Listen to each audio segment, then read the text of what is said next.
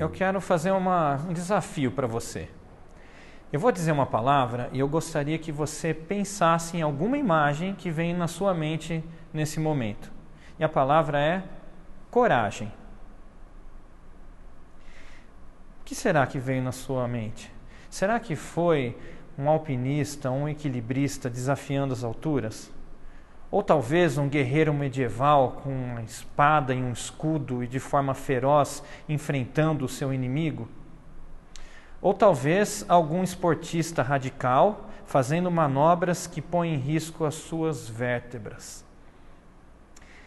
Conceito cristão de coragem é muito diferente desse, dessas imagens televisíacas que amontoam-se na nossa mente. Eu queria conversar com você sobre isso, em especial nesse momento que a coragem é tão necessária. Nesse momento de pandemia que nós nos encontramos em quarentena, presos em nossas casas, sem saber o que virá no futuro. Eu queria dizer para você inicialmente que, etimologicamente, a palavra coragem vem do latim cor, coração, e agere, agir, agir de coração.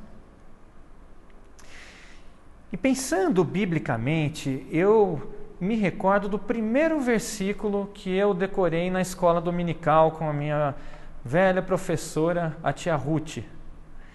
Se você acertasse o versículo, você ganhava lá então um adesivinho dourado para colocar no livro. E nós tivemos então a oportunidade de falar sobre esse. E lá nós aprendemos nessa versão, não sei como está na sua, mas dizia: Sê forte e corajoso. Não temas nem te espantes, pois o Senhor Deus é contigo por onde quer que andares. Isso está lá em Josué 1,9. É, então nós temos aqui duas palavras antagônicas. Temos coragem e temos não temas, medo. É curioso pensar nisso. Como que essas coisas então se relacionam com a nossa fé? A carta de João, de 1 João, é um termômetro para tudo isso. Nós conhecemos o quanto ela fala sobre o amor, mas lá no meio aparece então um versículo emblemático e ao mesmo tempo misterioso. Ele vai dizer o seguinte: o verdadeiro amor lança fora todo medo. Ora, o que, que é que o medo tem a ver com amor. É natural o que a gente conversava anteriormente, é fácil de perceber quando eu falo de não temas e ao mesmo tempo eu falo de coragem. É importante entender já desde esse momento que essa ordem direta no imperativo não temas é a ordem que mais aparece nos textos bíblicos. Não há nada que apareça mais vezes. Por que então é tão importante para Deus que nós venhamos a obedecer essa ordem. Não temas. Veja, é direto. Não temas, não temas, não temas. E talvez você esteja pensando, mas como eu posso fazer isso? Eu não sou uma pessoa naturalmente corajosa. Eu vejo algumas pessoas que são, mas não é o meu caso. Como que eu posso obedecer? Vai ser fácil para outro, mas e para mim? E aí vem a carta de 1 João e diz: o verdadeiro amor lança fora todo medo. Ou, em outras palavras, ele está dizendo: você quer ser corajoso? Busque o primeiro amor. Busque o verdadeiro amor. Mas que é isso? O que é o verdadeiro amor que se coloca então com relação ao temor, à coragem? Bom, eu queria conversar com vocês em meio a tudo isso sobre o que, que é que a história da humanidade, a história do cristianismo, nos revela sobre essa relação e sobre o que nós estamos vivendo hoje. Veja, momentos de epidemia não são coisas novas, não é algo novo que nós estamos vivendo hoje. Não é um desprivilégio, vamos colocar assim.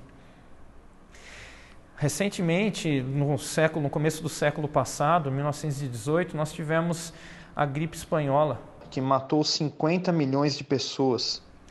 Nós tivemos a peste bubônica lá em torno de 1315. E durou ali só quatro anos, mas em quatro anos matou 30% de toda a população da Europa, que na ocasião correspondia a 25 milhões de pessoas. Agora eu gostaria de falar de duas epidemias que ocorreram no início da igreja cristã, durante o período do Império Romano, porque elas têm algo importante para nos ensinar aqui. Em 165 depois de Cristo, uma epidemia varreu o Império Romano, matando 30% da população. Os historiadores, pelos relatos, entendem que foi a primeira manifestação da varíola, que inclusive veio a, matar o próprio imperador Marcos, Marcos Aurélio.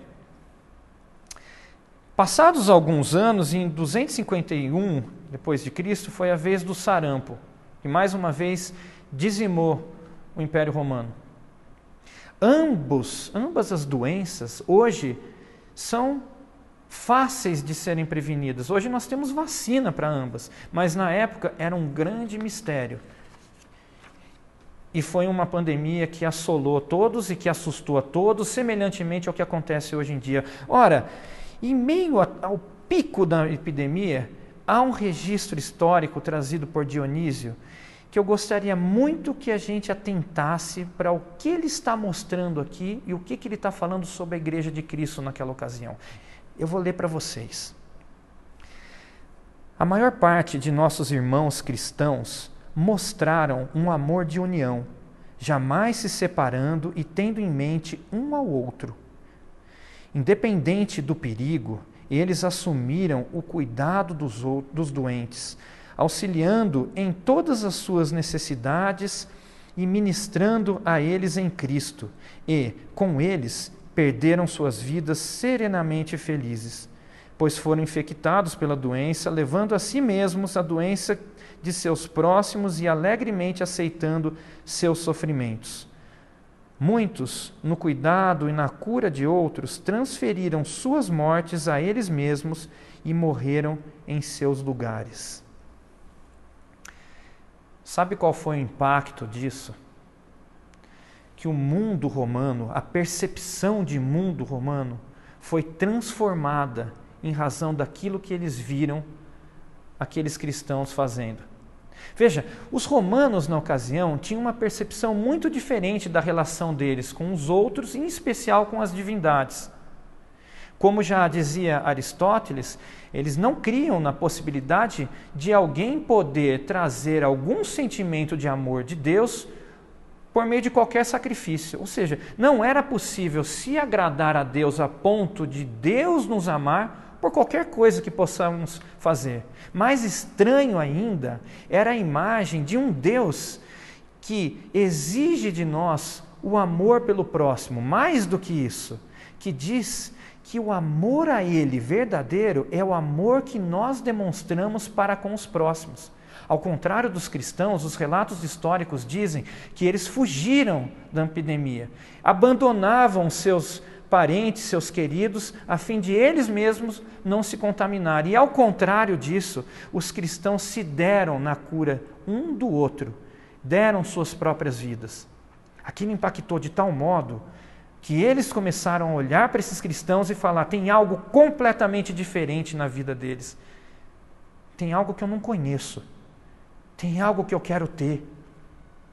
Eu quero estar cercado de pessoas assim. E eu quero fazer parte de uma comunidade assim, porque isso é especial. Depois disso, o cristianismo cresceu de uma forma tão bem avassaladora, tal qual foi a epidemia. E a pergunta que eu faço nesse momento para vocês é: como nós, igreja do século 21, vamos reagir no nosso momento histórico da história da igreja de Cristo em frente a essa epidemia? A epidemia que veio para nós. Nós estamos vivendo o nosso momento. Qual será a nossa resposta? Sabe, é, em momentos de epidemia e calamidade, a nudez do homem se revela. O homem percebe quem ele é. O homem sabe que é mortal, mas ele vive como se não fosse. Nós vivemos numa sociedade onde a tecnologia mente para nós sobre a nossa própria condição. Nós vivemos o conforto da cidade, nós vivemos o conforto e a segurança da medicina, nós vivemos numa era em que medicamentos aliviam nossas dores, nós nos sentimos eternos. Epidemias como essa vêm a impactar de tal modo que toda a nossa fragilidade, fugacidade e insignificância são postos à luz. E são nesses momentos em que o Cristo ressurreto se manifesta, porque só nesses momentos é que o homem pode perceber que ele precisa de um Salvador. E o Cristo ressurreto, ele se manifesta não só através da pregação de seus filhos, daqueles que contam aquilo que têm experimentado com ele, mas em especial por suas obras, por seu testemunho vivo, a forma como eles reagem, a forma como eles tratam uns aos outros, a forma como eles se dão à sociedade. É a nossa vez agora. Como é que nós vamos reagir? Voltando para 1 João e lembrando o desafio que eu lancei no início, o que tem a ver o versículo que diz que o verdadeiro amor lança fora todo medo? Qual a relação? Ora, eu vou fazer uma pergunta para você e a resposta é óbvia. Esses cristãos que não fugiram, mas que permaneceram cuidando, curando, se dando por seus irmãos em meio à epidemia, foram corajosos? Pergunta retórica, é claro que foram. Mas eles foram corajosos como aquelas imagens que inicialmente nós conversamos de esportes radicais, de um grande guerreiro medieval. Eles foram corajosos porque eles amaram. E porque eles amaram, a vida deles pareceu menor aos seus próprios olhos. Jesus já tinha nos ensinado: se você quer ganhar a sua vida, perdê-la-á. Quando nós idolatramos demais a nossa própria existência, a vida que nós não conquistamos, mas nos foi dada, ela se torna o nosso ídolo e o nosso Deus. Isso nos faz incapazes de olhar para o próximo, de amar, de nos dar em especial, de verdadeiramente amar a Deus. É impossível cumprir o segundo maior mandamento de amar o próximo como a si mesmo, se nós não amamos a Deus sobre todas as coisas. Mas também é impossível amar a Deus sobre todas as coisas, que é o primeiro mandamento, se nós não amamos o nosso próximo. Na verdade, tudo isso é um mandamento só. E aí, eu quero trazer a reflexão o que, que é que a carta de 1 João fala para a gente em momentos assim. Se você puder abrir na sua Bíblia, mas você vai poder acompanhar aqui na tela. Capítulo 3, versículos 14, depois do 16 ao 19. Tenha isso como um teste da fé. É um autoteste, é para você fazer consigo mesmo. Você quer saber se a sua fé é verdadeira? Coloque a sua vida sob esse ângulo. O que, que o texto vai dizer para a gente? Nós sabemos que passamos da morte para a vida, porque amamos os irmãos. Quem não ama o seu irmão permanece na morte. Veja, nós estamos falando do medo da morte, da morte que assola nosso mundo nos dias de hoje. Mas ele está dizendo que nós já estávamos mortos. E como é que nós passamos para a vida? E como que nós podemos saber que nós passamos para a vida? Ele vai dizer: Nós sabemos que passamos da morte para a vida porque amamos os irmãos. E aí ele vai continuar no versículo 16: Conhecemos o amor nisto que Ele deu a sua vida por nós e nós devemos dar a vida pelos irmãos. Quem, pois, tiver bens do mundo e vendo seu irmão necessitado, lhe cerrar as suas entranhas, como estará nele o amor de Deus? Em algumas versões, essa palavra entranhas é coração. Lembra que a gente começou falando sobre coragem? Agir do coração. Tenha isso em mente, eu vou ler o versículo de novo. Quem, pois, tiver bens do mundo e vendo seu irmão necessitado lhe cerrar as suas entranhas, ou seu coração, como estará nele o amor de Deus? Meus filhinhos, não amemos de palavras nem de línguas, mas por obras e em verdade. E nisto conhecemos que somos da verdade, diante dele asseguramos nossos corações. Coragem, agir de coração. Pergunta que deve ressoar nesses dias para a gente é: como temos amado nossos irmãos? Como é o nosso amor? É só de palavras? Nesses momentos, o nosso amor está sendo testado, a nossa fé está sendo testada. Veja o que ele está advertindo: meus filhinhos, não amemos de palavras nem de línguas, mas por obras e em verdade. Que obras você fará aos seus irmãos nesses dias? Vamos ser práticos, vamos pensar em algumas coisas. E você me ajude também. A gente conversa. Põe a sua imaginação para funcionar. Eu também quero ouvir. É uma pena que nós não possamos estar juntos para abrir para perguntas e as pessoas poderem manifestar ideias. Como nós podemos amar os nossos irmãos hoje? Veja, ele dá um exemplo muito claro aqui. Ele está dizendo: se você está vendo seu irmão passar necessidade e você tem recursos, como você pode dizer que você ama o seu irmão? Muita gente nesse período vivia de trabalhos autônomos. E essas pessoas não poderão trabalhar e elas não terão renda. Como nós podemos ajudar? Por exemplo, você tem uma manicure que toda semana você ia nela, ou alguém, uma depiladora, uma cabeleireira, alguém que fazia escova no seu cabelo, ela não vai mais poder ganhar. Que tal se você continuasse pagando para ela como se ela continuasse prestando serviço para você? E aquelas famílias simples que não têm o que comer, ou que o filho depende da merenda da escola, ou a sua faxineira. Talvez você tenha dito para ela: olha, não venha mais, ou agora nós não podemos mais ter contato. É o, é o que o Ministério da Saúde está nos instruindo e nós, como, como cristãos, devemos seguir esses protocolos. Continue pagando. Vamos continuar pagando. Ela não está prestando serviço, mas ela precisava disso. E se algum dos seus irmãos vierem agora se infectar e estiver doente, talvez é alguém que mora sozinho e que vai estar tá de cama.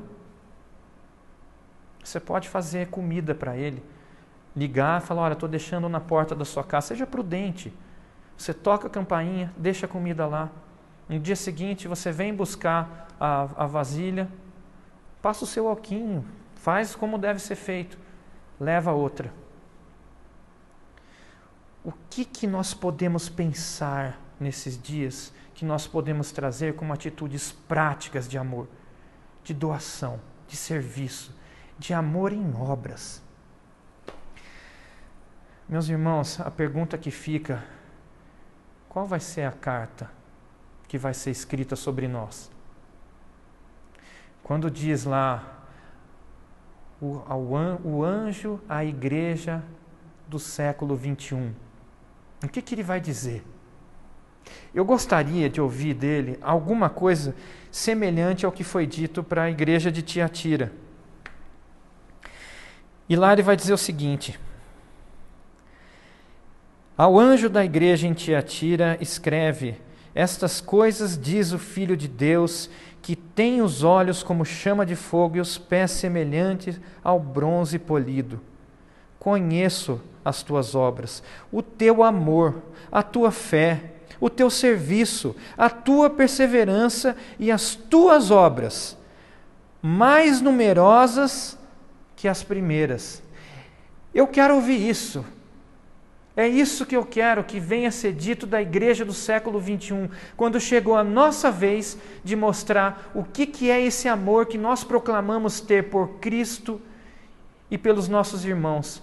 Eu quero ouvir-lhe dizendo isso à igreja do século 21. Conheço tuas obras, o teu amor, a tua fé, o teu serviço, a tua perseverança e as tuas últimas obras, mais numerosas do que as primeiras. E assim, meus irmãos, todo temor que hoje nós temos será lançado, porque o verdadeiro amor lança fora todo medo.